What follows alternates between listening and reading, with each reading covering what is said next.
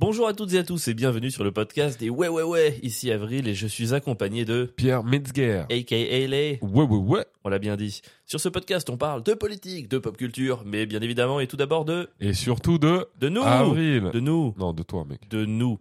On est avec vous pendant une heure et j'envoie tout de suite le jingle. Ouais ouais ouais. Waouh. ouais, ouais. Podcast. Aucun problème technique à déplorer. Ça va Pierre? C'est la première bonne introduction qu'on a jamais fait. On est au combien 42e épisode? Ouais. Et on est aussi à la 42e prise parce que je l'ai loupé avant qu'on lance pour de vrai. C'est vrai. Et bien. bien Normalement, quand tu dis on est euh, ici les, c'est moi qui dois dire les ouais, ouais, ouais, dès la première intonation. Ok, donc toi qui dis toujours euh, soit naturel, soit naturel, là tu qu'on prépare même le discours d'intro. Je, je veux qu'on je veux qu'on ait un discours d'intro de digne du chairman. Tu veux être professionnel, Pierre? Oui. T'es professionnel? Je suis professionnel jusqu'au bout des ongles. Est-ce que tu te rappelles que t'avais un devoir pour aujourd'hui? Ouais, mais mon chien. mon chien, il a mangé ton livre. Pierre, combien de fois je te l'ai dit, t'as pas de chien? Non, mais j'étais. Franchement, vraiment, le cœur y était. Attends. voilà. Alors déjà pour le contexte, en fait il y a deux semaines, euh, Pierre s'était engagé pour la recoculture à lire mon roman et à vous faire un débrief. Et j'étais sûr qu'il le lirait pas. J'étais sûr que tu l'aurais pas lu. Tu sais que je, suis, je te jure, je suis déçu. Mais non. Moi je me suis dit que même en dehors de la recoculture, tu dirais ouais Avril c'est mon ami, ça va lui faire plaisir et ça m'aurait fait plaisir. Je vais vraiment le lire. Mais il se trouve que entre, que tu dis ça. entre le podcast euh, où j'ai promis, où j'ai fait cette promesse, j'avoue, j'ai promis, j'ai pas tenu ma promesse, je m'excuse, d'accord? Moi, Et moi, je m'en aujourd'hui- fous, mais présente tes excuses aux auditeurs. Non. Ok, j'ai pas de réplique. Euh, il s'est passé quand même des choses, tu vois. On a, on a quand même tourné deux podcasts vidéo. Il y a eu des, on a eu du taf, tu vois, les scènes, les machins, la tournée. Et en fait, j'ai été pris de court par le temps. Et je connais ce genre musical. Tu connais? Il y a le rock, il y a le pop, il y a la pop, et puis il y a les excuses. C'est encore une chanson que j'entends tout le temps. Il y a la flûte, c'est trop bien, la flûte de pan. Non, mais J'ai fait euh, la flûte de pan une soirée il y a pas longtemps. J'étais trop chaud. ah, trop bien. On, a, on évoqué déjà le sujet de fait que j'ai pas lu ton livre. Ça me va. Non, t'as pas lu mon. T'as raison, on va y revenir. J'allais partir sur autre chose, mais bien joué. non, mais franchement, c'est décevant. En plus, il se lit hyper vite. En... Franchement, en 4 heures, il- il est lu. Mais je sais, et tu sais que je m'étais dit, franchement, je vais essayer même de le lire hier soir. Et en vrai, gros, euh, j'étais, non, je suis malade, j'étais Mec, pas le bien. but, c'est que tu fasses un, vrai débrief. Donc, tu lis. Vas-y, tu te fais une demi-heure par jour. Et comme ça, tu vois, en, en mais 6-7 jours, tu t'écris une vraie critique. là, j'avais une vraie excuse. Je vais pas faire une critique. je Ah, tiens, J'ai dit que j'avais une chronique. Mais là, pour le prochain, le prochain podcast, hein, c'est-à-dire que mercredi prochain, Donc, le, le 15. vous Donc aurez, l'épisode 15, là tu promets aux gens, tu regardes les gens droit dans les yeux du vide parce qu'ils sont pas en face de nous, mais tu leur dis, là, je vous, je vous- je vous regarde droit dans vos oreilles et je vous dis que je vais lire le livre d'Avril. Et je ferai, je ferai une vraie, euh, une vraie critique, une vraie critique littéraire. ouais c'est ça. Je Bon, le promets. au moins ça vous laisse une semaine à vous pour le commander, le lire et voir si vous êtes d'accord avec Pierre. Est-ce que je fais ma promo par le podcast Évidemment. Pierre, on a généré combien d'euros de profit avec ce podcast depuis deux ans de travail? Zéro. Zéro. Donc, je peux faire 5 euros de marge sur un roman? Je le fais. Ouais. Franchement, en ce moment, j'ai envie d'être. euh, J'ai envie d'être. Ça faisait tellement longtemps, Pierre. Putain, ça me tue. Ça mec. faisait au moins 4 épisodes. Je suis sûr qu'il a manqué à tout le monde.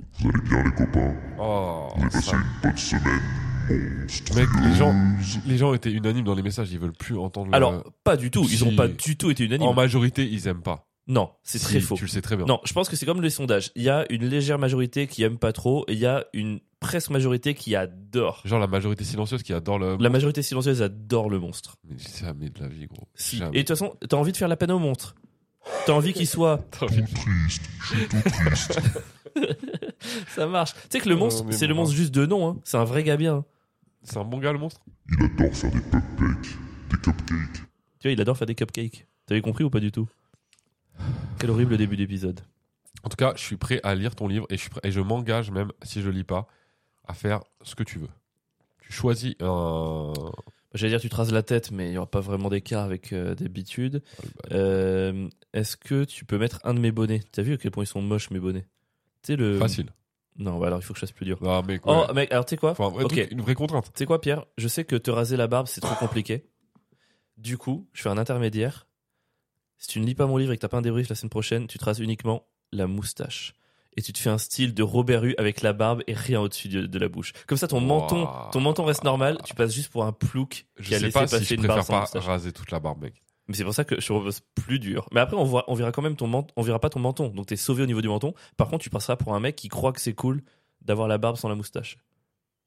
Ou alors, non, regarde ce que je peux faire. Non, non, non, mais c'est c'est déjà je peux te en proposer un autre style. Vas-y. Tu sais, les trucs un peu de cowboy où je laisse les grosses pattes jusqu'au bouc et je rase que le bouc et la, la barbe. Non, parce que ça, c'est stylé. Putain, quel bâtard. Il m'a eu. Mais bien sûr, moi, je rêverais. de- Tu sais que les rouflaquettes, c'est un rêve. Rouflaquette, voilà, c'est ça que je cherchais. J'adorerais avoir des rouflaquettes. Non, mais rouflaquettes, ça va pas jusqu'ici. Ça s'arrête un peu avant. Tu sais, ça fait juste tac, paf. Tu vois, Bah, fait moi, vraiment euh, marin, marin euh, écossais, marin anglais, tu vois. Bah, moi, j'aime Oh, bien. mate. J'aime bien, j'aime bien de ouf, mais On je peux pas me faire ça, du coup. Non, c'est vraiment que la moustache. C'est tu traces que la moustache, mec. Oh là là, ce serait incroyable. Te voir arriver avec juste une absence totale de moustache et ta barbe. Ok, vas-y, je- j'accepte. T'acceptes. J'accepte. Vous Si- entendez euh, Est-ce que vous entendez tous, s'il vous plaît? Vous l'a- vous l'avez entendu? Si ah, c'est mercredi prochain. J'ai pas lu ton livre Et t'as pas fait de débrief détaillé? Et j'ai pas fait de débrief. euh, je viens avec ma tondeuse. Et on rase ma moustache en direct J'ai le, une tondeuse ici, sur- tu ramènes rien et c'est moi qui te le fais. sur le podcast. Oh, oh mon dieu. Mais maintenant, tout le monde va espérer. Les gens, quand je vais dire, j'ai lu ton livre, tout le monde va être oh déçu. non Oh non, il Oh l'a le lu. bâtard, il a lu le livre d'avril. Non, ce qui est dommage avec ton livre, c'est que il, est- il a, il a pas assez marché pour que je puisse trouver, euh, tu sais, sur des forums des gros résumés de gens. euh, C'est vraiment une merde. qui- tu peux pas tricher dans tes voix. Je peux pas tricher avec ton livre parce que personne. Mais mec, je m'en bats les couilles. Moi, ça aurait pas... Mec, ça aurait pas marché avec moi. Tu sais pourquoi? Parce que je suis pas un prof au beurre du burn-out. Tu vois, je vais pas juste me dire, ouais, je m'en bats les couilles 12, tu vois. Moi, je t'aurais interrogé. Ah ouais, t'as aimé la fin de la partie 2 Au moins, il parle du biathlon. Tu vois Ah, mec, Il parle de biathlon? Ça parle un peu de biathlon. Tu m'aides pas. hein. tu m'aides vraiment pas pour me donner envie de le lire. C'est une demi-page. je te jure, c'est une demi-page. J'en ai... on, sabote la tête, on n'a pas besoin de ça. Je sais pas, là, j'ai reçu un mail ce matin, mais je suis déprimé. J'ai reçu un mail de mon dentiste. La semaine dernière, en fait, j'avais un peu mal à la dent et euh, je suis allé le voir. Il fait Oh, mais c'est un début de rage de dents. Je Waouh. Soit je suis très résistant à la douleur, soit je suis allé au bon moment et je pense que c'est la deuxième option. Et en fait, il va devoir euh, creuser la dent, dévitaliser, mettre une couronne et tout. Et ça me fait chier parce que franchement, j'ai déjà fait deux fois l'année dernière. Et là, j'ai reçu ce matin le mail. Oui, alors j'ai contacté votre mutuelle. Il ne vous reste à charge que 633 euros. Que- J'ai cru que le que j'allais le défoncer. le quoi. queue de bâtard. Mec, 630, tu sais que 633 euros, je te jure ce que j'ai mis de côté cette année. C'est vraiment ce que j'ai mis de côté euh, et ce que je pensais dépenser pour mes cadeaux de Noël à mes parents. Là, en deux ans, j'ai dû sortir 2500 boules juste pour mes dents. J'ai des dents de merde, mon gars. Et pourtant, je me les, je me les lave. hein. Non, mais je me les brosse. Je suis hyper, je suis consciencieux. Je me fais, je me chronomètre. Je fais les 3 minutes. Et mec, mes dents, elles sont pourries. Je crois que bientôt, j'aurai plus de dents fausses que vraies. C'est vachement génétique, euh, les dents. Sinon, tu te les fais tout arracher, tu te mets un dentier directement. Pff, en vrai, mec, On s'en fout. ce serait moins cher. Ce serait réglé, hein. Tu mets ton petit dentier dans l'eau tous les soirs, on allait te coucher. Mais j'ai un vrai truc avec les dents. Tu sais que moi, le, le cauchemar de perdre ses dents, il est assez fréquent, tu vois. Tout le monde l'a déjà eu. Mais moi, c'est le seul que j'ai. Le seul que j'ai, c'est. Et je, et je me réveille, mec, je suis, je suis, pas bien. Alors, le, le cauchemar de perdre ses dents, c'est un truc de crevard. Non, non, on a déjà parlé dans l'épisode euh, 23 de la saison 1 ou un truc comme ça. On n'était pas d'accord. C'est pas un signe que tu vas perdre sûr. de l'argent. C'est mais non, c'est que tu vas perdre quelque chose. Tu vas perdre peur un de proche, tu perdre peux de perdre. l'argent. Mais non, c'est pas de l'argent, Mais c'est si. perdre quelque chose. T'es T'as trop, rien à voir avec l'argent. t'es trop proche de tes sous, mec. Mais je, je peux pas ne pas être temps, tu mais parles j'en ai de pas. C'est euh, pas vrai. C'est toi qui en parles tout le trop temps. C'est toi qui dis que t'es de gauche, qui va dépenser des fortunes, des trucs qui servent à rien. Le truc est pas- Je suis pas radin, d'accord Comment j'ai touché une corde sensible. Non mais mec, par contre, économiser toute l'année, se faire chier, bosser comme je bosse et mettre toutes mes économies dans une dent, vraiment c'est relou. C'est abusé. En plus, c'est un truc là, on verra même pas. C'est ça qui fout les nerfs. C'est que tu vas mettre 650 C'est balles. même pas une, jolie paire de Tu lunettes. peux pas dire aux Ouais, gens, ouais, tu peux pas dire aux gens, eh regarde, j'ai une nouvelle dent au fond à gauche. Mais- Tout le monde s'en fout. Et puis surtout qu'en plus, si je dis, eh, regarde, ils vont dire, mais attends, mais t'as 60 ans. Enfin, tu sais, une dent. Et encore, euh, j'ai négocié pour pas avoir la dent en or au fond. Oh, j'aurais trop aimé que t'aies une dent argentée. En vrai, mec, pire ça serait bien allé avec ma boucle d'oreille. Franchement, moi j'adore. Tu devrais te mettre des grilles. C'est quoi? Tu sais, c'est des sortes de dents en or sur les dents là. De devant, comme les rappeurs? Ouais, Non, ça m'irait pas du tout. j'aimerais trop en avoir. Ça m'irait pas avec, Avec mon des style. diamants dessus. Euh, les- Après, t'as fait plus ridicule que moi, hein, parce que niveau dents, toi, t'es les lunettes. Les gars, vous êtes pas prêts. hein. Pierre, il se ramène à- au séjour nantais. on a sorti le vlog aujourd'hui. Il est vachement bien. On est très fiers. Allez le voir. On va en reparler plus tard. Pierre, il se ramène. Il a pas de lunettes. Il sort une, une paire de sa, de, de- de sa poche. Il y a, il y a une seule, comment on dit, une barre sur le côté? Une branche. Une branche. Il y a une seule branche. Donc ça tient quasiment pas. C'est en déséquilibre. Et en fait, pour lire, mec, il- ou regarder son téléphone, il doit le mettre à 2 cm de ses yeux. C'est le truc le plus vieux que j'ai vu de ma vie. quoi. C'est fou. horrible. En fait, j'ai pété mes lunettes. Et en plus, moi, faut savoir que je vois vraiment rien. Oui, je confirme. J'ai une vue, mais c'est abusé, quoi. Je suis limite de aveugle. Et en plus, maintenant, je suis presbyte. Putain, c'est horrible. Ça te va bien? Et du coup, euh, mes lunettes, elles valent hyper cher. Combien? Bah, c'est du. En tout, avec la monture, ça peut être du. Là, celle que j'avais, elle était à 1600 euros, je pense. Mais non, Si. pas 1600. Si, je crois que je suis à genre 400 euros le Mais tu verre. peux pas aller à lunettes pour tous ou un truc où en 50 balles, y a 2 heures, ils te font tes Ouais, lunettes. je peux y aller. Mais ça veut dire que mon verre, il va faire 4 cm d'épaisseur. Que, tu vois, elles seront pas Eh anti-reflet. ben, Mais c'est horrible. Bah, déjà, pas anti-reflet, t'en fous, non? Bah non, c'est hyper relou. Ah ouais? Et euh, surtout les, le verre épais de 4 cm, Attends, c'est-à-dire que que t'aurais les yeux. euh, Comment il s'appelle le, le mec qui fait beaucoup de vidéos sur internet, euh, tu sais, où il, il a des énormes yeux, on dirait qu'il est, qu'il est handicapé, mais il l'est pas vraiment. Alors je sais pas de qui tu parles, mais oui, exactement. ça, Je- serait, ça ferait des gros oui, yeux J'aurais des loupes, tu sais, comme des culs de bout de Oh, mec, loupes, je t'en supplie, fais ça. Jamais de Mais vie. je t'en supplie. Mec, si t'arrives à te raser la moustache et avoir des yeux en loupe, mais tu serais le stand-upper le plus drôle du monde physiquement, quoi. Au moins, on t'appellerait plus le Père Noël. Alors, c'est pas. Quel bâtard. Ouais, j'ai pété. Attends, on va. on y reviendra. C'est un sujet, j'ai prévu d'y passer 10 minutes. J'ai pas, j'ai pété mes lunettes et je sais pas si je pourrais m'en repayer. En fait, je sais pas si je vais revoir un jour là. Vraiment. Je suis pas sûr. Genre, t'hésites vraiment à te refaire des lunettes? Non, mais c'est pas que j'hésite ou que j'hésite pas. C'est que t'as pas l'argent. j'ai pas l'oseille. Et ma mutuelle, j'ai plus d'argent sur ma mutuelle vu que j'ai déjà acheté ces lunettes. Mec, à quel point on fait pitié aux gens qui nous écoutent. Ils doivent être là en mode, ouais, c'est des vraiment deux mecs. euh, Ils nous disent, ouais, je dois payer une dent, je dois payer des lunettes et j'ai pas l'argent, je vais avoir mal à la eh bouche. bien, on fait une, On crée une cagnotte on litchi fait une cagnotte litchi pour, que dent. Pierre se paye des. Ah T'as- oui, pour la dent et les lunettes. ouais, ouais, ouais. En vrai, mec, ce serait marrant. Ouais, c'est ouais. Bon, franchement, je J'aurais honte, mais ça serait Je rigolo. préférerais la faire pour autre chose. hein. Mais putain, je sais pas comment je vais faire. En vrai, je sais pas comment je vais faire. Non, mais tu connais, on dit que c'est pour ça. Moi, je me mets une dent euh, avec euh, de- du chewing-gum, toi, tu te mets des lunettes avec 4 verres d'épaisseur et puis on sert des 1000 euros de, de marche pour euh, faire des restos, quoi. De ouf. Surtout qu'en vrai, j'ai la. Tu sais, quand t'es intermittent ou chômeur, t'as le. Comment ça s'appelle? La, Le chômage? La sécurité sociale des, des pauvres. Ah ouais, t'as la ça. hein. SMEREP. euh, Non, la, la, ça, Bah, des non, la étudiants. sécurité sociale des artistes-auteurs. Ah non, moi j'ai ça. Ouais, mais ah, ça a un nom. ah ouais Et euh, moi, c'est la SMU. Je sais plus c'est quoi, bref. Et tu peux. ton petit. ton Et tu veux, même quand tu vas chez l'opticien, il a un rayon spécial pour les gens pauvres. il dit, tu sais, je voudrais te dire, il te demande c'est quoi votre mutuelle, tu lui dis non ta mutuelle, il a dit attendez. Il t'amène dans un fond de pièce, mec. Il ouvre, il ouvre une armoire qui grince. Et tout est moche.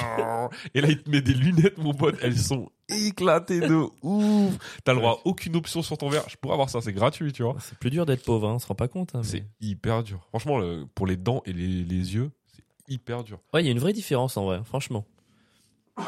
Tu vois, moi, les dents, sachant que j'ai des dents pourries, j'aimerais bien faire euh, tu vois, une session tous les deux mois, tu vois, pour être dans le contrôle permanent et tout, mais. Moi, là, moi ça va, j'ai de la, franchement, j'ai de la chance de, moi, de quasiment jamais avoir de problème de dents. Toi, c'est les yeux, chacun son truc. Moi, mes dents, c'est juste les dents de sagesse, mais c'est normal à vous dire, à 40 ans, d'avoir des problèmes aux dents de sagesse, tu te les as jamais fait enlever, c'est juste la logique, mais j'ai aucun problème aux dents, alors que je vais quasi, enfin, je vais très rarement chez le dentiste parce que j'ai trop peur. Tu sais, moi, j'ai eu des problèmes aux dents, mais j'ai jamais eu de dents de sagesse. T'as jamais eu de dents de sagesse? Non. Comment c'est possible de pas avoir de Bah, dents en de fait, il y, a y un côté, il y a en haut ou en bas, je crois, j'en ai pas du tout. elles sont pas, elles, elles sont pas présentes, quoi. Genre, elles n'existent pas, et, euh, marrant. et de l'autre côté, en haut ou en bas, elles sont là, mais elles poussent pas, quoi. Enfin, elles sont pas dangereuses. Ça, c'est un coup, elles poussent pas, elles sont, elles sont restées à l'intérieur? Je crois, ouais. Ah ouais. Mec, dans 5 ans, je vais douiller, je vais sortir 6000 euros, c'est ça que t'es en train de me dire? Non, elles peuvent pas sortir après, après un certain âge, ça pousse plus les dents. Ah ouais, Ouais, Bah, Elles sont à l'intérieur. Bah, Si je meurs et que tu vois, et mon squelette et tout, ils verront qu'il y a des dents en trop, quoi. Ça veut dire que même tes dents, elles ont pas envie de voir ta gueule. Elles, elles restent à l'intérieur. C'est la réplique la plus violente que t'aies faite de ta vie entière. J'ai envie. Bah, tu sais quoi, on va parler du Père Noël. T'as les autres dents, t'as les dents qui sont déjà sorties qui disent aux dents de sagesse, non mais surtout sortez pas, ils cassent les couilles. Il est tellement relou, on préfère ne Il pas sortir. relou. Ah putain. Attends, je vais vérifier que ça filme. Tu sais quoi? Je le dis, j'en ai rien à foutre. Il est bon ce café? Franchement, ton café est pas mal en vrai.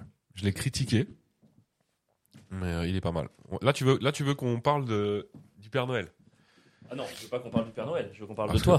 que- Ah, mais du coup, ça Quel est le rapport même. entre moi et le Père Noël Non mais ça, franchement, allez voir le vlog juste pour cette séquence, les gars. C'est le plus important.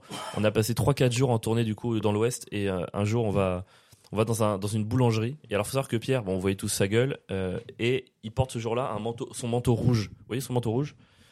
Et là, dans la boulangerie, il y a une daronne avec son enfant et la daronne, elle monte Pierre du doigt et elle dit à son enfant "Regarde, c'est le Père Noël." C'est au. je- Franchement, à ce moment-là, je me suis dit vraiment, elle vient de m'humilier. Non mais moi j'ai j'ai fondu de rire mais instantanément quoi. Et ce qui est encore plus drôle c'est que le gamin du coup c'est- vu qu'il ressemblait il y a cru il a commencé à sortir sa liste de cadeaux à Pierre. Tu voyais Pierre désemparé au milieu de la boulangerie qui écoute la liste de Noël d'un gosse. C'était En plus, le le, plus pire, beau c'est moment de que ma vie. c'était filmé. On a filmé pour le vlog ouais. Donc euh, Manu était en train de filmer, toi était en train de te marier. Je pouvais pas trop faire n'importe quoi. Je pouvais... Et le petit qui me faisait sa liste et je pouvais absolument rien dire. C'était euh, horrible. Il m'a dit, il m'a commandé quoi? Des Lego Star Wars, Ouais. des Playmobil? Mais t'as dit oui à tout du coup? Bah du coup moi, le seul truc qui euh, où je me suis dit je vais piéger la daronne, c'est en disant au petit t'inquiète, dis-moi tout ce que tu veux, même tes cadeaux les plus chers, et je te rapporterai tout le jour Ouais, ça c'est horrible. Tout Franchement, la daronne, oui, elle t'a un peu humilié, mais ça valait pas ça. Et donc, T'imagines comment il va être déçu le gosse euh, bah, le matin de Noël fait pour lui. Encore, elle a de la chance que je lui ai pas juste dit, et non, le Père Noël n'existe pas. Voilà, allez, démerde-toi avec ça. Non, mais t'aurais été un monstre de faire ça. Bah, elle aurait mérité, hein. Il était trop content. D'ailleurs, j'ai flouté son visage dans le vlog. Je, je, crois- je- parce que je me suis dit, peut-être légalement, on n'a pas le droit de mettre la tête d'un enfant. Mais je crois que légalement, t'as pas le droit de La mettre tête de la personne. daronne en non fait. Ouais. En plus, j'ai fait un gros zoom, mon gars. j'ai fait un gros zoom sur sa tête outrée quand tu dis je te ramènerai tout. Légalement, à part nous, personne n'est censé apparaître sur ce podcast, tu vois. Ouais, c'est vrai. Mais horrible. t'es- Les gens, ils me saoulent en ce moment avec cette histoire de Père Est-ce Noël. qu'on est des hors la loi On est des bandits. Non, mais ce qui est trop drôle, c'est dans tes commentaires. Pierre, je le force à sortir des vidéos par semaine et tout. Tu veux que je lise deux, trois commentaires, là? Tu veux les lire? Ils sont dans mon, je peux les, je les ai screenshots pour le plateau d'hier, je peux les, ils sont, dans deux secondes, je te les, je les, je te les lis. Bah, vas-y, fais péter. Bon, bah là, les gars, Pierre va chercher son téléphone. Vous voyez comme le podcast est complètement préparé. Non, mais en vrai, moi, j'essaie de mettre un peu de discipline dans la tête de Pierre. Je lui fais sortir deux vidéos par semaine pour que ça aille sur les réseaux. C'est mon portable, ça, Pierre. Eh non, je déconne, je t'ai eu. Il était pas bien. Et en fait, le truc, c'est qu'il sort des vidéos et ça marche bien. En fait, le problème, c'est que ça marche bien parce que les gens disent qu'ils ressemblent au Père Noël. Pas- C'est pas parce que j'ai un peu de talent par Ok, hasard. je l'ai pas bien dit. Vraiment, Ok, je l'ai pas bien présenté. Un commentaire sur trois, c'est des gens qui disent pourquoi le Père Noël il fait des vidéos? Franchement, mais c'est. Pierre, en ce moment, il est vraiment pas bien dans sa peau, là. Faut vraiment Ouais. l'aider. hein. Je mets mes lunettes. Non, cassées. non, mais comment.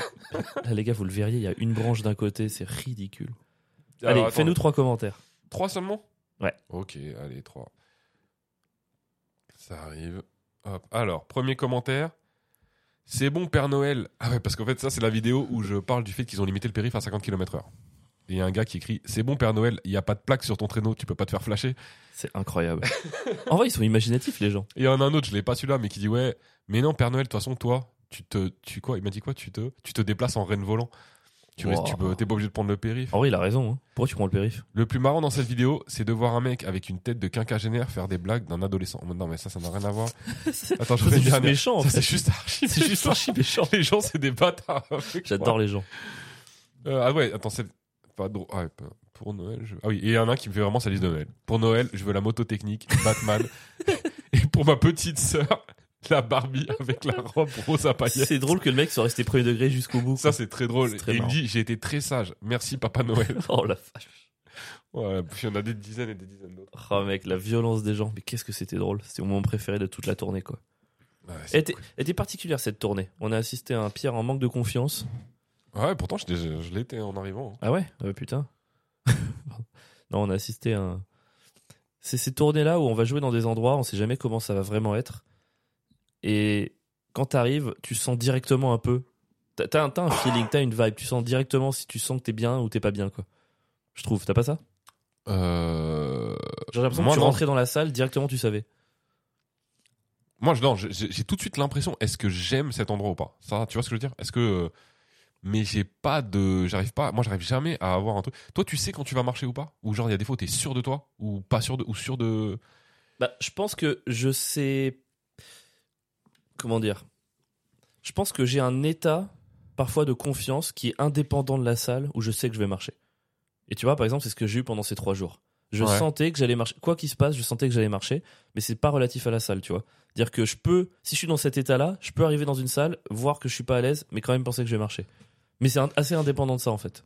Ok. J'ai eu trop d'expériences où j'ai bien marché à des salles horribles et pas marché à des salles cool. Ouais, c'est Du ça. coup, je fais plus vraiment de conclusion, quoi. Ah, mais bah, bah, en fait, on se retrouve là-dessus pour le coup. Moi, j'arrive vraiment pas à déceler euh, quelles vont être les réactions des gens à l'avance. C'est un vrai truc.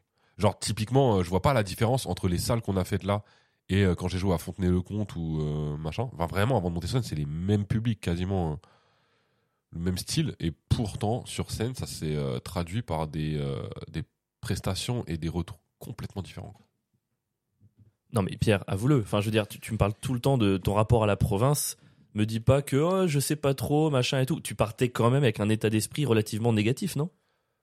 Euh, C'est pas pour te faire chier ou t'enfoncer, c'est pas du tout le but. C'est pour pour Non, en parler. Tu vois comment on se sent par rapport au C'est pas un esprit négatif, mais parce que c'est deux choses différentes. Il y a est-ce que je me sens bien sur scène, est-ce que je vais livrer une bonne prestation et je vais marcher. Pour moi, c'est pas corrélé en fait. C'est ça que je dis. Ok. Je veux dire, l'un peut aller sans l'autre et vice versa. Tu vois ce que c'est ça. ouais, mais est-ce que c'est pas une manière de défausser un petit peu ça, de, de dire que même si je me sens bien, je peux ne pas marcher parce que il y a soit le public, soit ce truc, soit ce machin. Est-ce que c'est pas un début d'excuse? En quoi ça peut- Je vois pas le début de l'excuse. Je dis, j'explique juste que je vois. Il y a, mais je dis exactement la même chose que toi en fait. Ah bon? Bah oui, tu viens de me dire tout à l'heure que euh, t'avais eu trop d'expériences de fois où ça avait marché sur scène.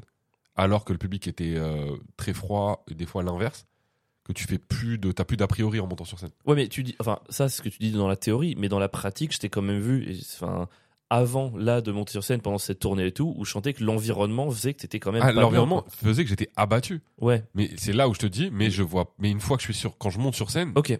il n'y a pas de rapport avec cet état-là avant pour moi. Ok. C'est là où je faisais le rapprochement avec Fontenay de Comte, par exemple, où ce truc-là, je le connais tout le temps. Et à des fois où ça marche très très bien, des fois ça marche pas. Et j'arrive, et j'ai pas le, j'ai pas l'explication. Tu vois, c'est pas que j'aime pas, euh, euh, j'adore, je préfère même les, euh, les ambiances au niveau des gens et du public. Même je préfère la province à Paris en soi. Vraiment. Pas- Qu'est-ce qui se passe là? C'est parce que le podcast enregistre, c'est ça? Qu'est-ce que Non, non, c'est la vérité. Sauf que j'ai vraiment l'impression que sur scène, et même hors de scène, on, on s'entend pas.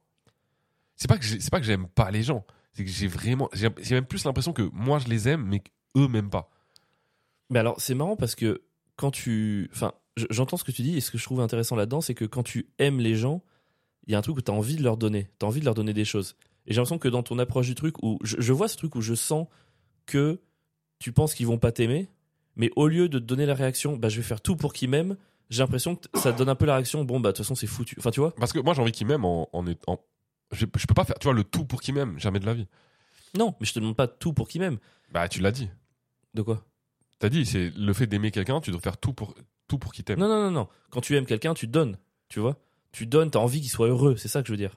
Bah, c'est ce que tu veux dire. T'as envie qu'il soit bien. T'as dit tout pour Ah, qu'il ok, soit. pardon, bah je retire. C'est t'as envie de, de donner, t'as envie qu'il soit heureux et tout. Et j'ai l'impression que parfois t'as ce truc où tu te dis, de toute façon, ils m'aimeront pas. Enfin, tu peux avoir un, un- une forme de défaitisme dans cette approche, tu vois dans, cette, euh, dans, dans comment tu les considères. Ah oui, ça c'est sûr. J'ai un défaitisme dans le sens où moi j'ai toujours l'impression qu'ils vont pas m'aimer. Et le fait est que des fois ils m'adorent. Et des fois ils m'aiment pas et j'ai raison. Mais en fait, quelque part je dois me tromper. Mais même quand ils m'aiment, euh, on a du mal à se comprendre quand même, je trouve. hein. Mais alors, De manière globale. je hein. fais le lien avec euh, un épisode, c'était je crois il y a 7-8 épisodes, on avait parlé de la série de Jean-Pascal Zadi, tu te rappelles Ouais. Et on s'était dit à l'époque, putain, il y a un épisode qui est trop bien, qui se passe en province, vraiment dans, enfin, en province. Il y a des gens qui pensent que c'est vraiment péjoratif. Nous, dans notre bouche, elle est pas du tout. C'est juste pour décrire en un mot de manière plus, plus rapide. Il y a un épisode où ça parle vraiment de la campagne et on s'est dit, putain, il a fallu un banlieusard pour bien parler de la campagne et on avait parlé de tous les points communs qu'il y avait entre la campagne et la banlieue. Donc moi, ce que je comprends pas, c'est justement ce, tu dis, on a l'impression qu'on s'entend pas, qu'on est machin. Vous devriez, dans ton approche même sociopolitique d'un peu tout, être similaire, tu vois. Donc Ah oui. je comprends pas pourquoi ce, que- décalage se crée alors que vous devriez justement, tu devrais t'entendre avec eux beaucoup mieux que les Parisiens en fait. Mais je m'entendrais avec, mieux- avec beaucoup mieux qu'avec les Parisiens si après le, la scène on, on parlait politique par exemple ou même euh, on discutait de la vie. Mais moi quand j'écris mes sketchs, Ouais. je les écris pas comme ce sketch de Jean-Pascal Zadi. Je parle pas de la campagne du tout. Je parle pas. Tu vois ce que je veux dire? Je fais pas de lien entre les deux. Mais bien sûr que tu fais un lien, mec. Les trois quarts de tes blagues, c'est ta fille et ta mère.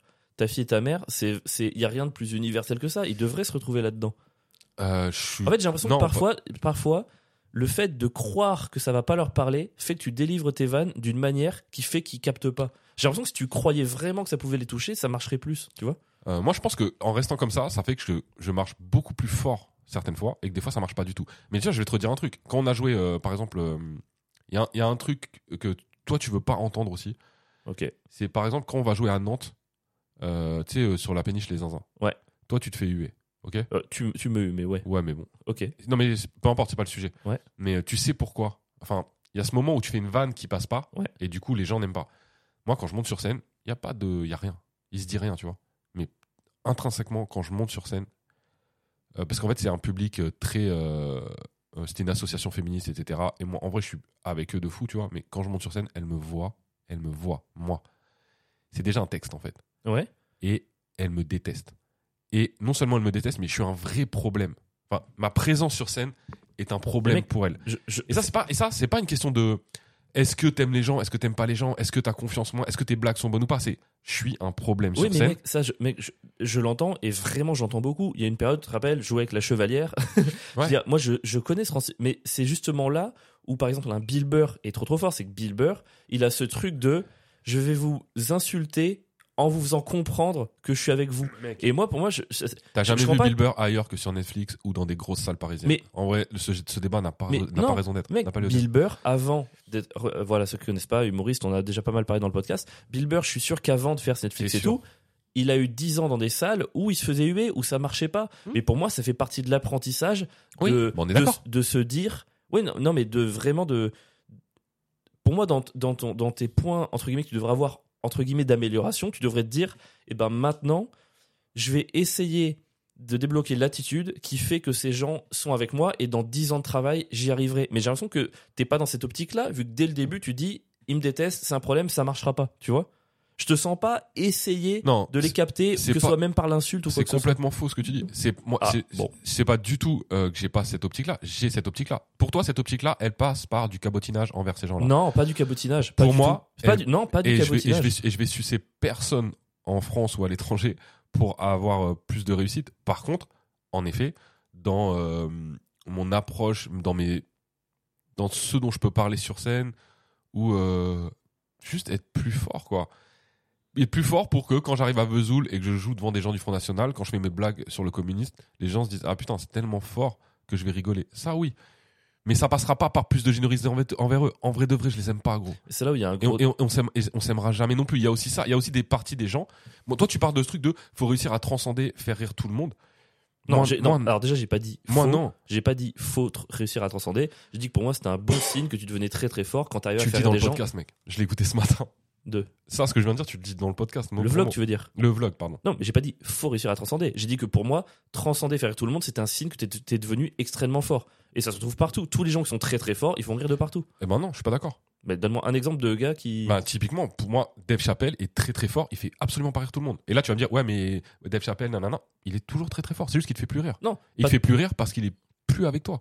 il fait pas rire tout le monde en nombre, mais il peut faire rire dans toutes les catégories socio-professionnelles. C'est ça, faire rire tout mais le il monde. le fait pas. Bien sûr que si. Il, Ah, a des, non. il a des fans dans toutes les catégories socio-professionnelles. Oui, mais à il a l'heure des fans est. chez les noirs, chez les blancs, chez les LGBT, chez ça, les hétéros. ça, ça, ça veut rien dire. Mais À si, qu'il- est, Dave Chappelle, tu le mets dans une salle, il peut bider fort de par ce qu'il dégage sur scène. Ah, maintenant, je parle de Dave Chappelle d'aujourd'hui, hein, pas Ouais. d'avant.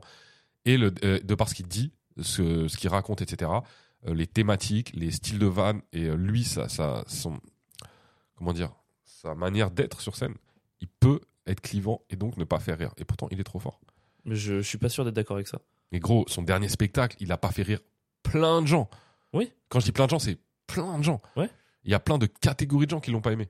Donc, et Dave Chappelle, personne pourra me dire qu'il est pas trop fort. Ouais, mais je, je vois pas le rapport. Et ben justement, tu vois, pour moi, euh, on il en a pas essayé de faire rire tout le monde. on en en, fait, c'est ça revient, que je te dis. on en revient pour moi à la question de, de la générosité. Générosité, c'est pas essayer de se faire aimer des gens. Mais moi, ce que j'ai détesté dans les derniers spectacles de Dave Chappelle, c'est justement que pour moi, il se des vannes pour lui. Il fait des blagues pourries, il monte sur scène, regardez-moi, je suis brillant et tout. Et il n'y a pas de truc. Moi, je, à aucun moment, ces deux derniers spectacles, j'ai senti un truc de j'ai envie de vous faire marrer. Là où un Louis C.K., à tout moment, tu sens un truc, j'ai envie de les faire marrer. Moi, Dave Chappelle, il écrit maintenant ce spectacle pour lui. Et c'est ça que je peux te reprocher parfois. Moi, je Moi, quand tu montes sur scène à Vesoul, et c'est la discussion qu'on a eue, pardon, à Vesoul, là, pendant la tournée, parfois, j'ai l'impression que tu montais sur scène et t'avais pas envie de faire rire le public. T'avais envie, toi, d'être fort, mais pas de le faire rire. C'est ça la générosité pour moi. Ouais, mais là, on, là, on part encore sur autre chose. Moi, toi, pour revenir au truc euh, machin, c'est que tu peux décider de vouloir faire rire et de réussir à faire rire tout le monde. En tout cas, pour moi, quelqu'un de très fort. En vrai, mais ça, c'est une vision aussi qu'on a différente. Moi, je préfère un mec euh, qui parle à une partie de la population. Quoi, Dave Chappelle, il parle à une partie de son public, qui fait rire très fortement et qui fait bien. Moi, je m'en fous que Louis C.K. il fasse rire tout le monde. Moi, plus, tu fais rire tout le monde, en fait, moins tu me ferais rire moi. Je préfère avoir un humoriste qui me parle vraiment à moi et qui fait pas rire les autres et genre je suis tout seul à l'aimer, mais il me fait taper des barres de malade, plutôt qu'un mec qui a un humour euh, qui fait rire tout le monde et c'est- tout le monde s'y retrouve. Et du coup, quelque part, en Mais vrai, non, pour moi, tu dis pas grand chose et tu fais pas rire beaucoup. mec, c'est là pour moi, t'es.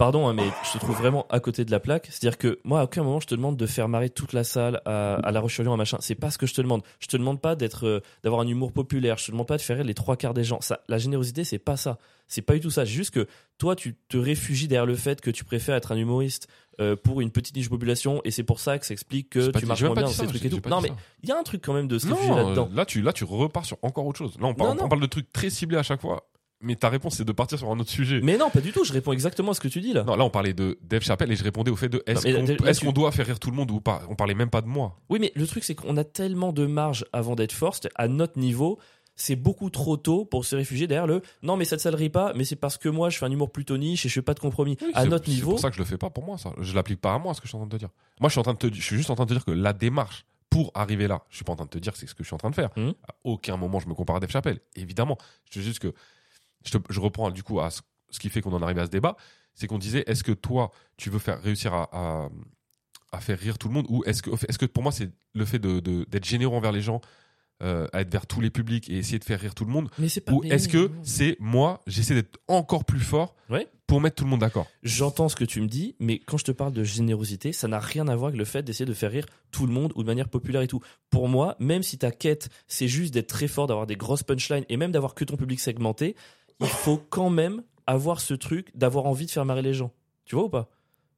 Même, bah- dans, même dans ton, ton objectif de carrière, même, je vois ce que tu veux débloquer, mais même là-dedans, pour moi, tu pourras pas t'en sortir si t'as pas ce truc.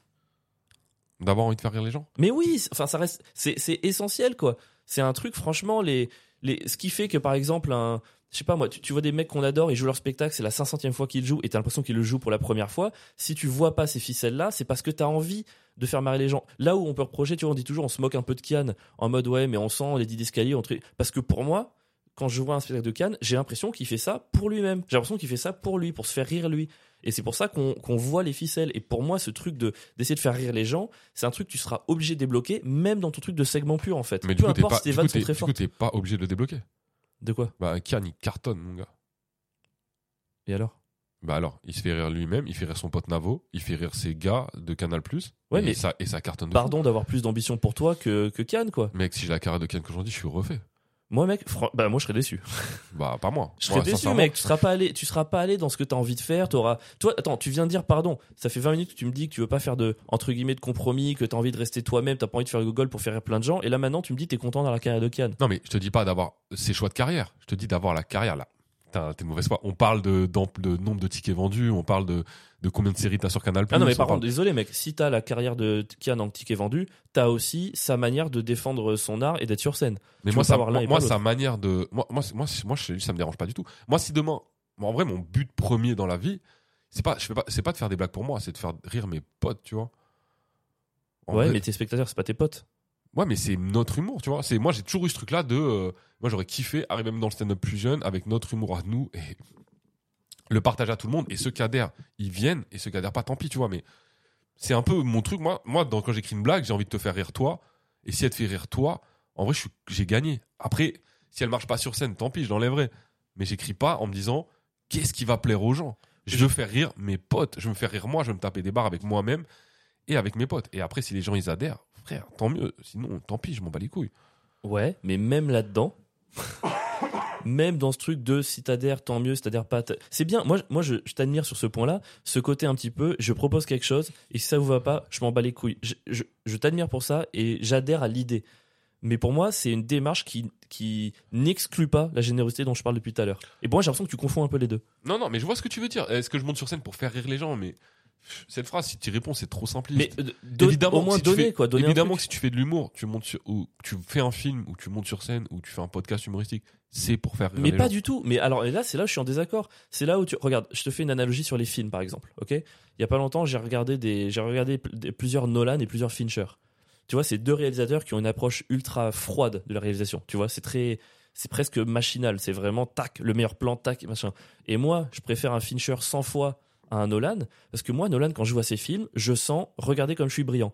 Alors que chez Fincher, je sens regardez le putain de film que je vous sors. Donc pour moi, dans tous les métiers artistiques, il y a ce truc de pourquoi tu le fais. Est-ce que tu le fais pour qu'on t'admire ou est-ce que tu le fais pour donner vraiment des vrais trucs aux Mais gens? Donc en- pour moi, ça existe de partout, c'est un vrai truc. Mais pour toi, mais en vrai, entre Nolan et Fincher, est-ce que tu peux dire lequel est le meilleur réal? Mais y a- on s'en fout qui est le meilleur, c'est pas une question, c'est de Non, l'art. À mais partir du moment où c'est de l'art, il n'y a pas de meilleur ou pas. Moi, je préfère un Oui. Fincher et moi, je. Il y a des gens qui, pr- y a des gens qui Oui. préfèrent un Nolan. Oui, mais j'ai l'impression par rapport à ce que tu défends en termes d'intégrité artistique que tu as envie d'être un Fincher, t'as pas envie d'être un Nolan. C'est faux. Enfin, tu peux pas dans une phrase dire j'ai envie d'être euh, le seul, euh, j'ai envie d'être dans mon segment et ceux qui adhèrent pas, ils adhèrent machin. Ça, c'est une attitude de Fincher, c'est pas une attitude de Nolan. Enfin, je, je trouve qu'il y a des, des contradictions dans ce que tu défends. Non, c'est toi qui l'écris là, les contradictions. Je suis- Moi, moi, je dis juste que les deux réalisateurs que tu m'as cités sont trop forts et ont fait des trop bons films. Quel est le problème en fait? Bah, le problème, c'est que pour- genre si je suis ne serait-ce qu'un des deux, sans, je me pose même pas la question. Mais c'est très bien. C'est quoi le souci? Pourquoi tu veux opposer euh, les styles ou les, les, les visions du stand-up ou les- la manière de voir les choses? En fait, les deux peuvent très bien coexister.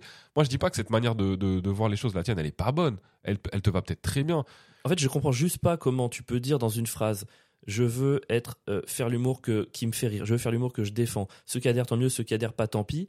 Et derrière, dire une carrière à la Cannes ou n'importe lesquels des réalisateurs que j'ai cités Ouais. me correspond. Faut savoir ce que tu veux. Est-ce que tu veux faire ton humour ou est-ce que tu veux euh, avoir euh, juste avoir une base qui, qui paye des tickets? Mais je comprends. Il y a aucune contradiction dans ces deux trucs. Là, vraiment, je le vois pas. Je peux faire, je peux vendre des tickets à la hauteur de. Si je peux vendre des tickets à la hauteur de, de Cannes et faire l'humour qui me plaît et qui plaît à mes potes, et pour moi, c'est très possible. Bah, très bien. C'est quoi Où est la contradiction? Pour moi, la contradiction, elle est dans le fait de croire que cette. euh, comment dire Ce jusqu'au boutisme artistique consiste à proposer que ce que tu as envie de proposer est incompatible avec cette générosité dont je parle. Pour moi, c'est là l'erreur en fait. tous les tous les humoristes que j'aime en vrai euh, et que j'ai aimé quand j'étais jeune, c'est des mecs qui sont arrivés avec leur délire, leur truc pour faire leurs Alors, ok, cite-les-moi. et qui ont marché. Cite-les-moi. Les nuls. Les nuls, géné- générosité de malade. Non mais on- les nuls, c'est des mecs qui c'est facile de dire ça, générosité de malade une fois qu'ils ont réussi. Les nuls, c'est des gars qui sont arrivés, qui se sont fait. Tout le monde s'est foutu de leur gueule quand ils sont arrivés avec objectif nul parce qu'ils proposaient un truc que personne comprenait, personne n'adhérait à leur humour et personne ne comprenait rien. Ils sont restés dans leur style Oui, d'humour. il- il- il Dans leur truc, ils se faisaient rire entre eux, ils faisaient rire leurs potes et ça a marché. Jamel Debbouze. Jamel Debbouze, quand il arrive avec le cinéma de Jamel de Radio Nova sur Canal, personne en France ne comprend ce qu'il fait. C'est un mec de banlieue, ils ont pas les codes, ils ont pas le langage, ils ont pas le truc. Il le fait avec son délire, il fait rire ses potes et ça prend. Ça prend parce que si tu fais rire tes potes, ça va faire rire les gens, forcément.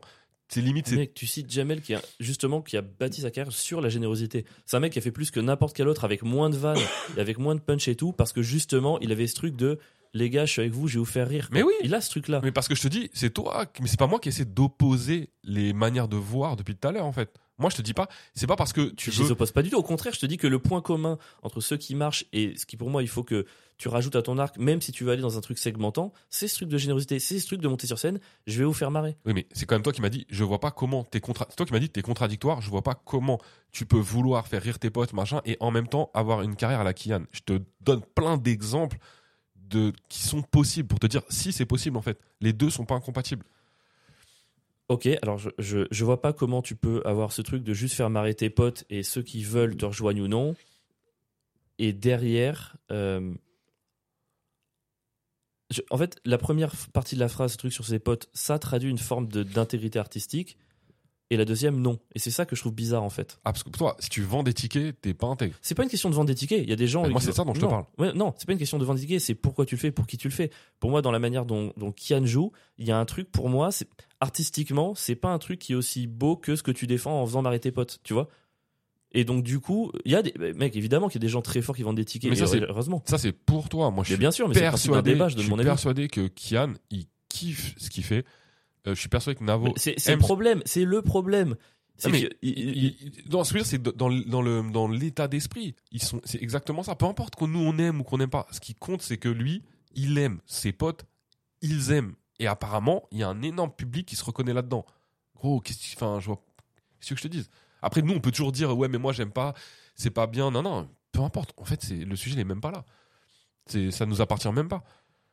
je sais pas, moi dans ma vision du métier, dans ce qu'on doit faire, même si on part sur des trucs segmentants, on doit avoir ce truc de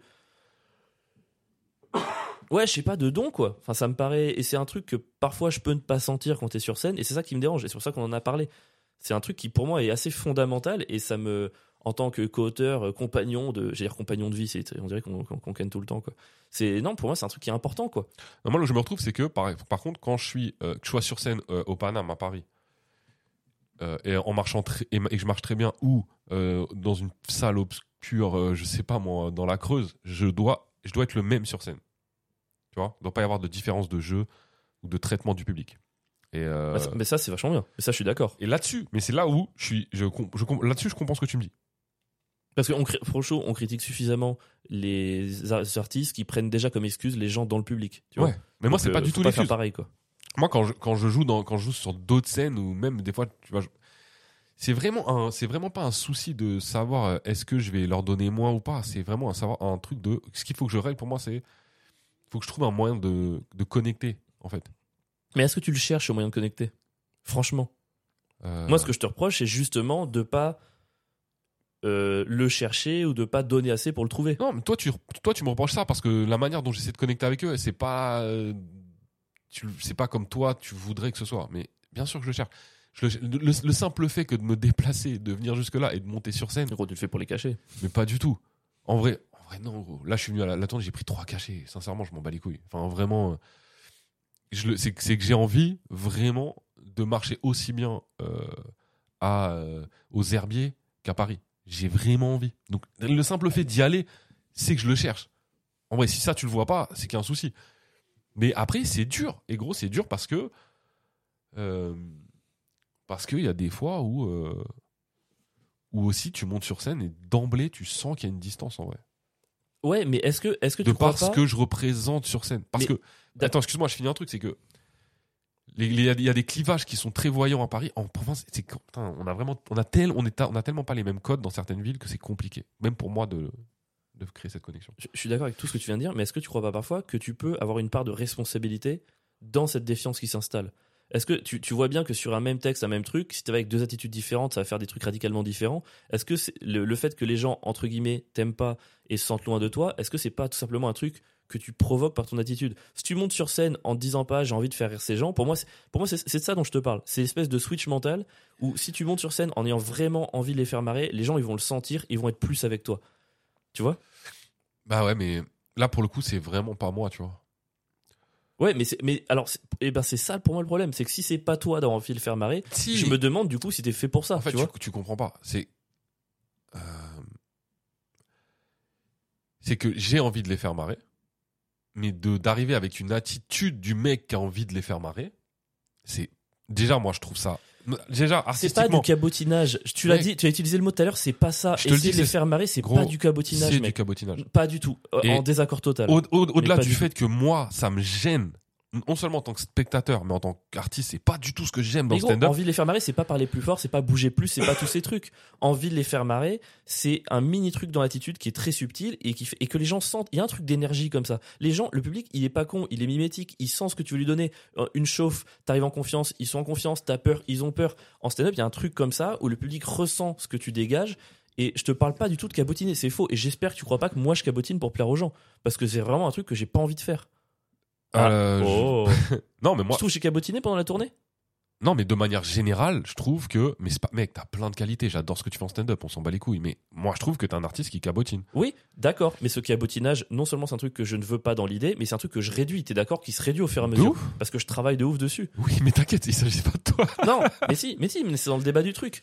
Le Ouais, mais- cabotinage. pour- en fait, pour, dans ta tête, je sens que générosité égale cabotinage et je suis tellement en désaccord avec ça. Ah, Non, en fait, dans ma tête, générosité, c'est pas égal à cabotinage. Mais comment toi, tu me l'expliques? En tout cas, tu voudrais presque que je cabotine. Parce Non. que, si, parce que quand tu me dis. Il y a deux choses. On se dit, il faudrait que j'ai la même attitude euh, à Paris qu'ailleurs. Mais en même temps, si j'ai la même attitude à Paris qu'ailleurs, moi mon, moi, mon perso, quand je, quand je joue sur Paris, mec, il est encore moins. Il est encore pire, en fait. Je pense, je pense que moi, vraiment, quand je monte sur les plateaux parisiens, mec, le public, vraiment, je donne encore moins, quoi. Vraiment, je suis dans le mec qui a pas envie d'être là. D'ailleurs, je monte sur scène en soufflant.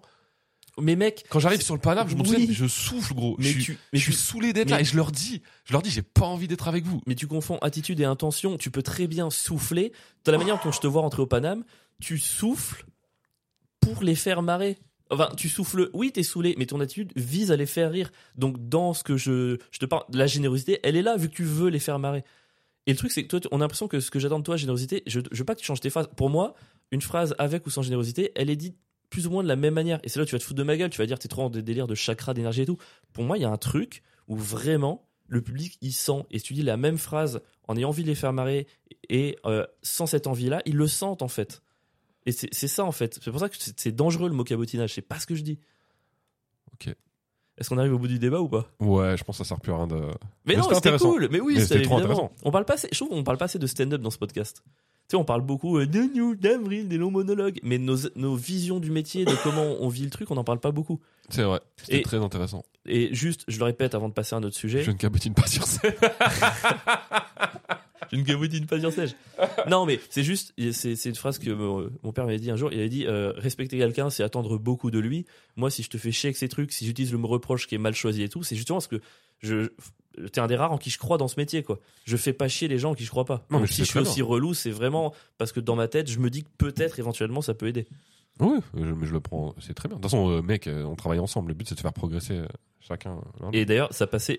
vous allez voir pendant le vlog le truc que j'ai essayé de faire, de proposer à Pierre pour euh, améliorer ce truc que je pensais qui marche pas, même s'il était dans accord. Il était très gentil, il a joué le jeu, c'est de lui faire des petits mantras, lui écrire des petites phrases qui doit se répéter en montée sur scène. Putain, dans le vlog, il y a une séquence, mec, tu C'est les répètes. ridicule. Mais non, c'est pas ridicule. Moi, j'y Si, crois. si, c'est ridicule. Non, mais alors, je peux y croire en trouvant ça ridicule. Pareil, une fois de plus. Ok, d'accord. C'est pas du tout euh, aux antipodes, tu vois. Ok, je comprends. Mais monter sur scène en disant euh, je suis généreux, je vais être généreux. le- Parce que j'ai pas de solution miracle. Moi, je, je sais pas mon euh. métier, je sais pas comment faire pour faire rentrer ça. En tout cas, il y avait une bouffe pendant ces jours. Oh là là. Premier soir, j'ai refusé de manger. Parce qu'en fait, il nous, on était accueillis dans les restaurants et le premier soir, il nous dit Ouais, euh, voilà, vous pouvez commander là, c'est un tacos. Un, pa- un, un quoi?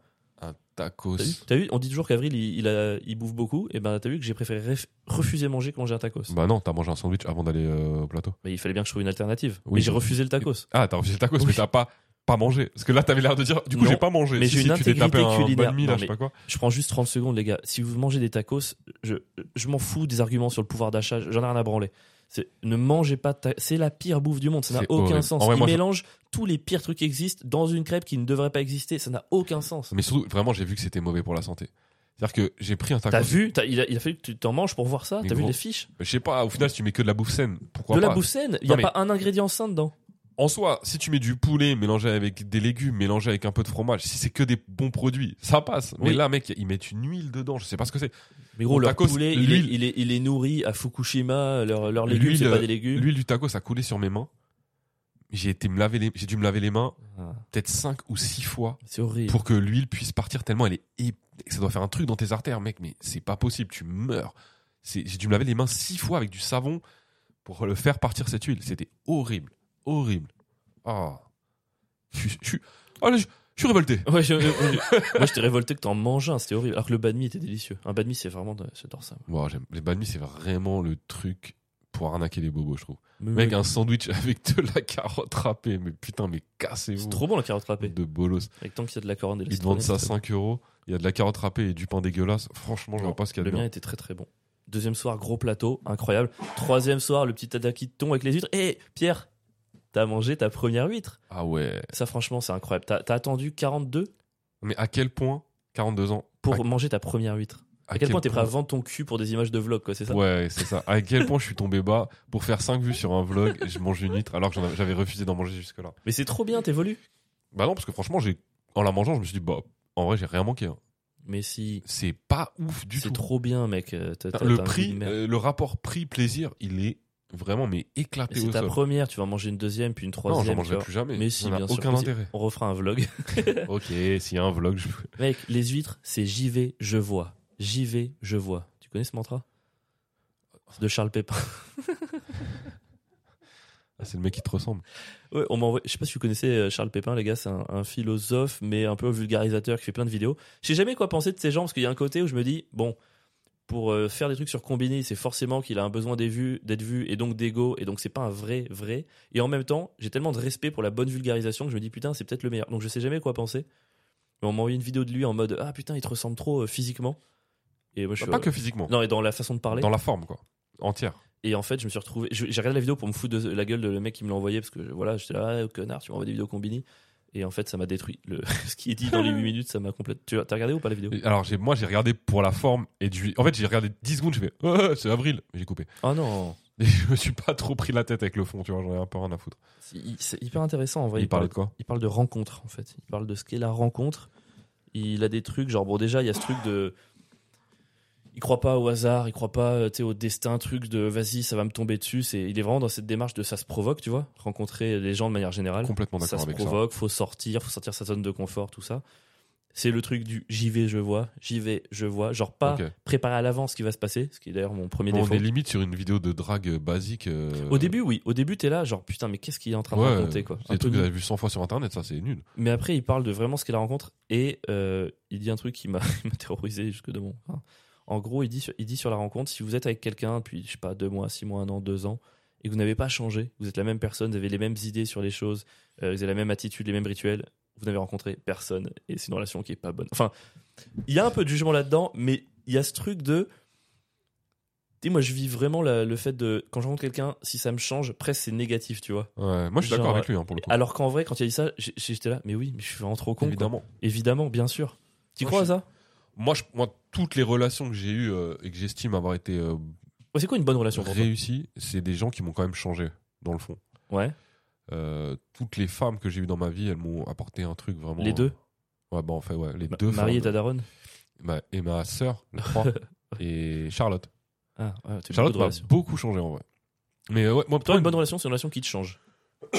Non, c'est pas que ça, mais une bonne relation, c'est une relation euh, déjà où il y a eu quelque chose. Bon, déjà, on a construit quelque chose qui dure même après la relation. Tu vois ce que je veux dire? Ouais. Ça peut être, euh, je sais pas moi, euh, des liens familiaux même ou euh, une manière de voir la vie, je sais pas n'importe quoi, ce que tu veux, mais où quelque chose qui a été construit et euh, et c'est ouais une bonne relation, une relation où t'as évolué ou en tout cas quand tu en ressors, ouais t'es t'es, t'es quelqu'un d'autre. Enfin t'es pas non t'es pas quelqu'un d'autre, mais t'es quelqu'un t'es, t'es quelqu'un de mieux, voilà. T'es mieux. Ok. T'es une bonne, t'es une meilleure personne qu'en entrant dedans. C'est une bonne personne. T'es une- pas forcément une bonne personne encore, mais parce que toi, il te faudra 50 relations Merci, qui te changent mec. pour être une bonne personne. C'est moi le gentil du duo. Il y, en a quelques-uns qui le comprennent quand même, ça fait plaisir. mais ouais, ouais, je pense que c'est ça. C'est quoi toi, pour toi? De quoi? Une bonne relation Et commence pas à me dire, euh, on s'en fout, que, pas de ce que t'as connu, de comment t'imagines Ah oui, ok. une bonne relation. Bon, je, je pense que c'est juste une relation où, quand tu y repenses plus tard, euh, bah, c'est des bons souvenirs qui te reviennent en tête, quoi, tout simplement. Je pense que, je sais pas, si tu te rappelles une relation et tu penses juste euh, au stress que t'as donné, à l'anxiété, machin, c'est que ça valait pas le coup. Alors que si tu repenses à une relation et que t'as as que des. T'as pas que des bons quoi. souvenirs, mais non, mais. Un si, poisson rouge. Si te rappeler de cette relation te donne plutôt des sentiments positifs, c'est que la relation valait le coup d'être vécue, quoi, tu vois. Ah, mais regarde, si tu as une relation avec euh, une personne qui t'apporte énormément de temps dans ta vie, Ouais. Qui te change en bien et que grâce à cette relation, tu vas réussir plein de trucs dans ta vie après, mais que ça, mais que ça se passe tellement mal que quand tu y repenses, ça te noue le ventre, ça te donne que des mauvais souvenirs, etc. Pour toi, c'est une mauvaise relation du coup. Bah, je pense que, et peut-être tu peux répondre parce que tu as vécu un, un truc un peu similaire. Tu as vécu des super années incroyables, femme, famille et tout, et la fin était difficile pour toi, mais quand tu repenses cette relation, tu as des bons souvenirs. Enfin, c'est plutôt du positif qui se dégage. Bah, c'est ça, tu vois que. Non, mais moi, ça- il y a les deux en fait. Oui, il y a des mais- très bons souvenirs, il y a des très mauvais Oui, souvenirs. mais le, quand tu repenses à ça, j'imagine que le bilan tourne plus vers le positif, quoi. Une relation qui t'apporte plus de négatif que de positif, c'est une mauvaise relation.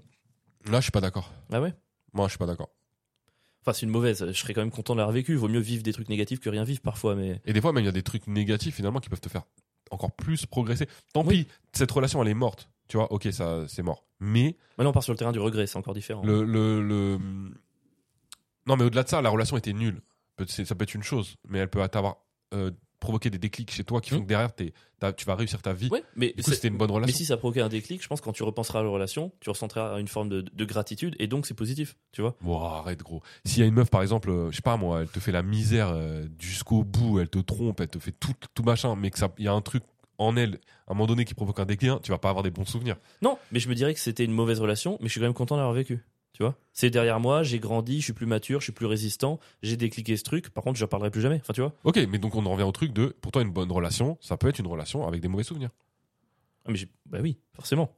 Je dis juste que dans le, le- le ratio global, le positif l'emporte. Ah Il y a ouais, toujours des mauvais souvenirs dans des relations. C'est normal, non? Non, mais toi, si t'arrives à faire d'un petit déclic de, de, je sais pas, de deux jours de relation par rapport à un an de calvaire, hein, le côté positif, mais c'est bien, ça veut dire que Gros, moi j'ai trop besoin de déclics, ça, veut dire que t'es positif, tu vois. Mais euh, waouh, t'es vraiment positif. Mais tu sais que c'est marrant parce que je pense à, tu vois, ce truc de, de rencontrer quelqu'un et que ça te change et tout. C'est c'est horrible ce que je veux dire, mais j'y pense presque, j'ai presque envie de ça d'un point de vue professionnel. C'est-à-dire qu'en fait, euh, il donne ce monsieur Pépin qui a un nom hyper rigolo. Il a l'huile de coude, huile de Pépin. Bon, bref. Euh, il dit à un moment donné, euh, pour l'exemple de Albert Camus. Alors, je suis pas un expert en Camus, donc je vais peut-être dire de la merde. Je fais que répéter ce qu'un vulgarisateur a dit. Je n'ai aucune connaissance de fond pour étayer ce que je vais dire. Mais il donne l'exemple de Camus qui était vraiment nihiliste, qui écrivait de manière très sombre. Il a rencontré Maria Cazares et euh, de cette Mhm. relation-là, de cet amour-là, a né une vision beaucoup plus optimiste de lui et ses livres sont devenus plus nuancés. Et moi, je sens aussi quelque part, et c'est pour ça que je dis que c'est une démarche très égoïste, Oh non. que presque. Non, mais j'ai envie de vivre des choses dégoûté. aussi. Non, mais pas que je devienne plus gentil, mec. Non, non, mais parce que moi, je- Mais j'ai envie je- de vivre des choses aussi, tu vois, pour. Je, je sens que ça peut me transformer aussi ma manière d'être sur scène et en bien. de ouf, je suis complètement d'accord avec toi. Je vois très bien ce que tu veux dire, mais j'ai l'impression que moi, parmi les artistes que j'ai aimés dans ma vie, à chaque fois qu'ils sont devenus heureux, Ah. je me- j'ai- ce qu'ils ont fait, j'ai trouvé que c'était de la merde. T'as envie que je reste sombre et triste Exactement. Ok, moi, pour moi, j'ai besoin que tu rates ta vie pour être le stand-up, tu vois, pour être le stand-upper que j'attends. pour que tu deviennes celui que j'espère du coup que tu deviennes, euh, pour reprendre les trucs de tout à l'heure, il faut absolument que tu sois triste. je vais m'évertuer à faire ça. Donc toi, il faut que tu sois plus généreux et moi moins, quoi. Bah toi, il faut, non, toi, faut que tu sois, faut que tu restes dans ce côté un peu sombre et euh, une touche d'aigri, tu vois.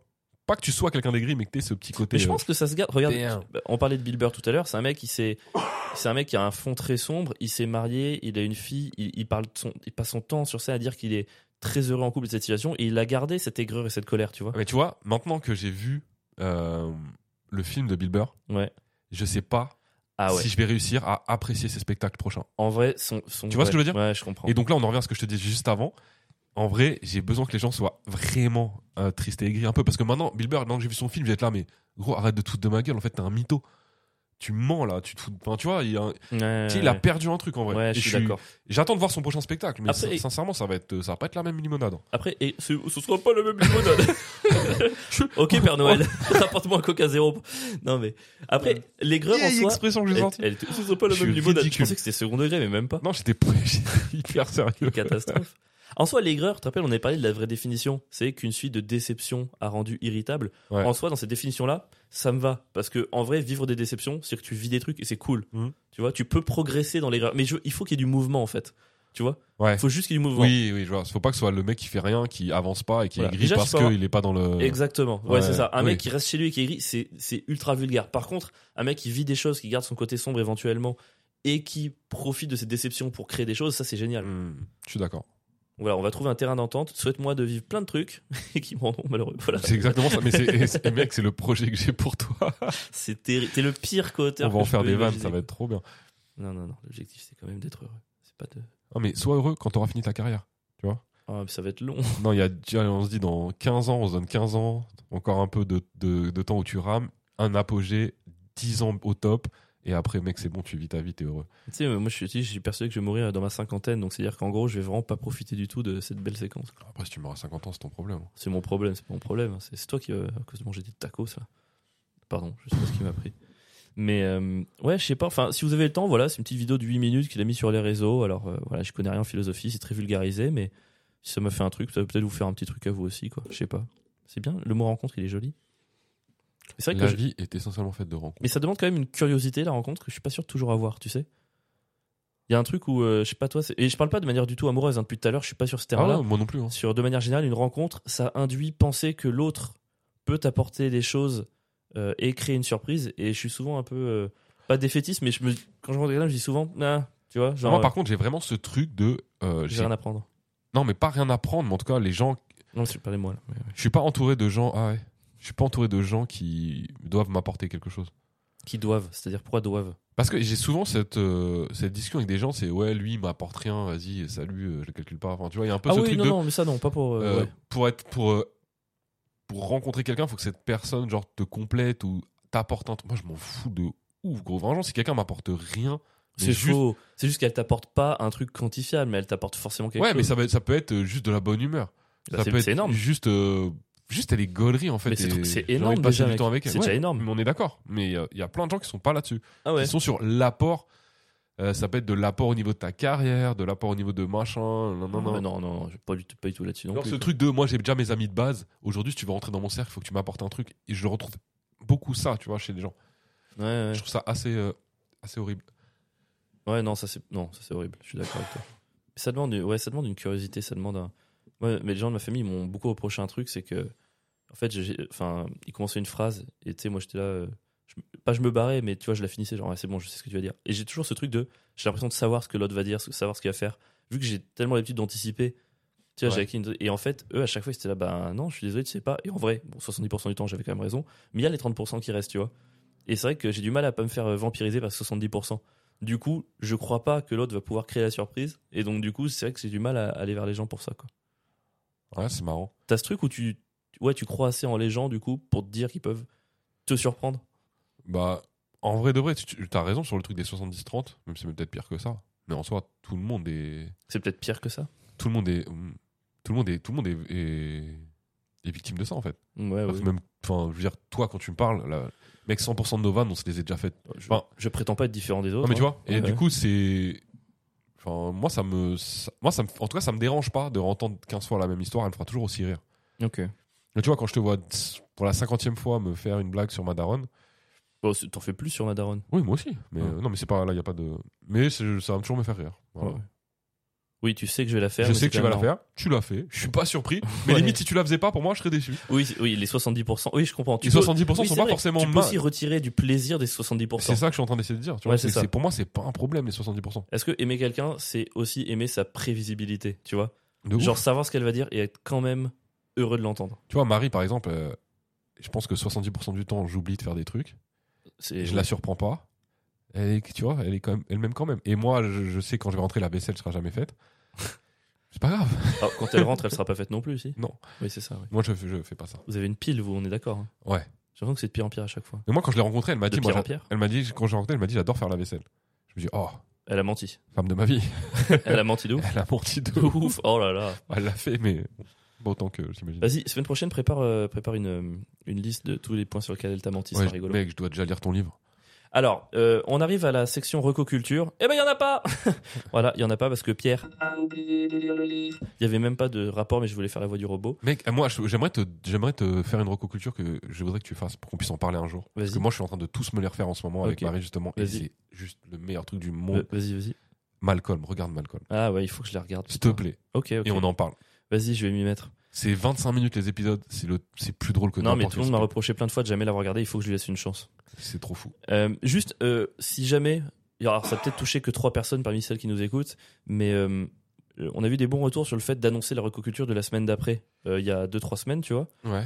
Et donc moi, la semaine prochaine, je compte parler d'un bouquin. Donc voilà, je vous le dis comme ça, peut-être ça peut vous donner peut-être envie de le lire, tu vois, je sais pas, pour échanger derrière. Euh, je me suis mis, je sais pas si t'ai dit Pierre, moi je me mets toujours un objectif par année en lecture. Tu sais, je me mets un petit thème. Tu vois, il y a deux ans c'était littérature russe, l'année dernière c'était littérature américaine. Et ben 2024, j'ai envie de littérature féminine. Ok. Voilà. Je me suis dit que. Je me suis ça rendu veut compte- dire que- J'ai regardé ma bibliothèque et je lisais que des mecs. Et je me suis dit, à un moment donné, je pense que les, les gens qui peuvent me reprocher de dire que des mecs ont quand même un peu raison. Il y a vraiment que des mecs dans ma bibliothèque. Donc tu veux dire que les femmes ont toutes le même style en fait? Et que tu vas lire de la littérature féminine comme tu lirais de la littérature euh, dramatique ou. euh, Non, j'ai pas dit ça. ce C'est de dangereux ce que je suis en train de dire. Ouais. Non, mais c'est. Non mais je veux juste que là tu vois je te tends un bâton pour t'expliquer mieux sur ce que tu es en train de dire. je, je me rends compte de ce qui n'allait pas. Non, mais du coup, voilà, j'ai décidé en 2024 de lire quasiment que des écrivaines. Et de, de- voilà. En plus, euh, la- une des rares que j'avais vraiment lu à fond, c'était George Sand, et j'avais trouvé ça extraordinaire. Mais elle a un nom de mec, c'est peut-être pour ça que je l'ai lu. Et du coup, là, j'ai commencé Maria Pourchet. Le livre s'appelle Feu. Et euh, voilà, j'en suis à la moitié. Pour l'instant, je trouve ça assez incroyable. Donc, si vous voulez lire d'ici la semaine pro, n'hésitez pas. Voilà. Pierre, t'as un truc que tu vas lire là, d'ici la semaine pro? Oui, mon? Bah ton livre. Bah oui, mon livre. Bah après faites pas genre si je le lis pas vous allez être, vous allez être les hommes les plus heureux du En monde vrai, et les femmes les plus heureuses du monde sur le J'espère que tu podcast. vas oublier mon gars. Bah oui. Oh là là, Pierre sans, sans moustache. Alors en vrai là euh, faut que je le fasse putain. Ça serait fou. Bon, bah écoutez, c'était Les Wewe, saison 2, épisode Incroyable. 14. Meilleur épisode qu'on ait jamais enregistré, c'est passé super vite. Sans grande surprise. Euh, mini instant promo le 17, donc dimanche, si vous êtes sur Paris, il y a la dernière date au plateau de l'année. On fait un 30-30 avec Pierre, 30 Ouais. minutes chacun. On va, on va tester Ouais. les trucs pour les prochains spectacles. N'hésitez pas à venir. Euh, le podcast, on en a parlé. Euh, bah voilà, je crois que c'est bon. hein. Si vous êtes sur euh, Genève, Fribourg, Bruxelles, Lyon ou Paris, euh, moi j'ai des dates de mon nouveau spectacle qui arrive entre janvier et juin. Donc voilà, n'hésitez pas à venir faire coucou. Venir faire coucou, ça veut dire payer votre place et venir me voir. Bande Évidemment. de chiens. Waouh. Et voilà, passez une très bonne journée. On vous aime. Ah, là on est généreux là. Je suis, je généreux, je vous aime tous, tous. Vous êtes ma famille. Ouais.